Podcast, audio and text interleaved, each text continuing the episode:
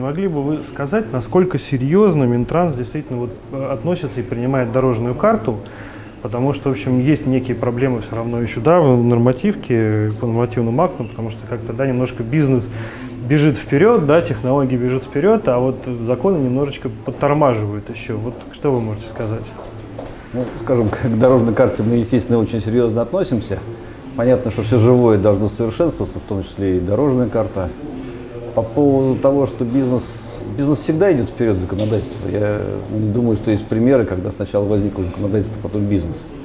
Мы стараемся, не создавая каких-то проблем для бизнеса, сейчас совершенствовать ту часть, которая очевидно понятна и полезна. Да?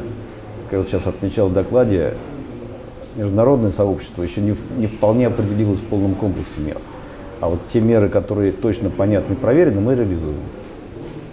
Вот. И, наверное, тогда, ну, чтобы вас не задерживать, не могли бы в двух словах сказать, вот, э, на ваш взгляд, э, перспективна ли действительно для России вообще вот сфера беспилотников?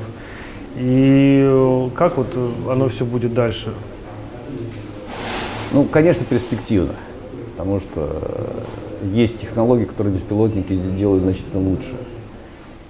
Конечно, здесь нельзя обольщаться, что там все будет завтра очень прекрасно, будет э, замена беспилотниками.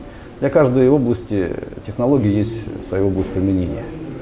И здесь и в России, и не в России, я думаю, практически во всех странах беспилотники будут делать значительно больше, чем делают сейчас. Это огромный бизнес, огромный объем полезных для общества работ. Но еще раз хочу подчеркнуть, что вот эта польза, которую могут принести беспилотники, могут, может быть обречена и вредом. Поэтому наша задача минимизировать тот возможный вред и сократить эти риски.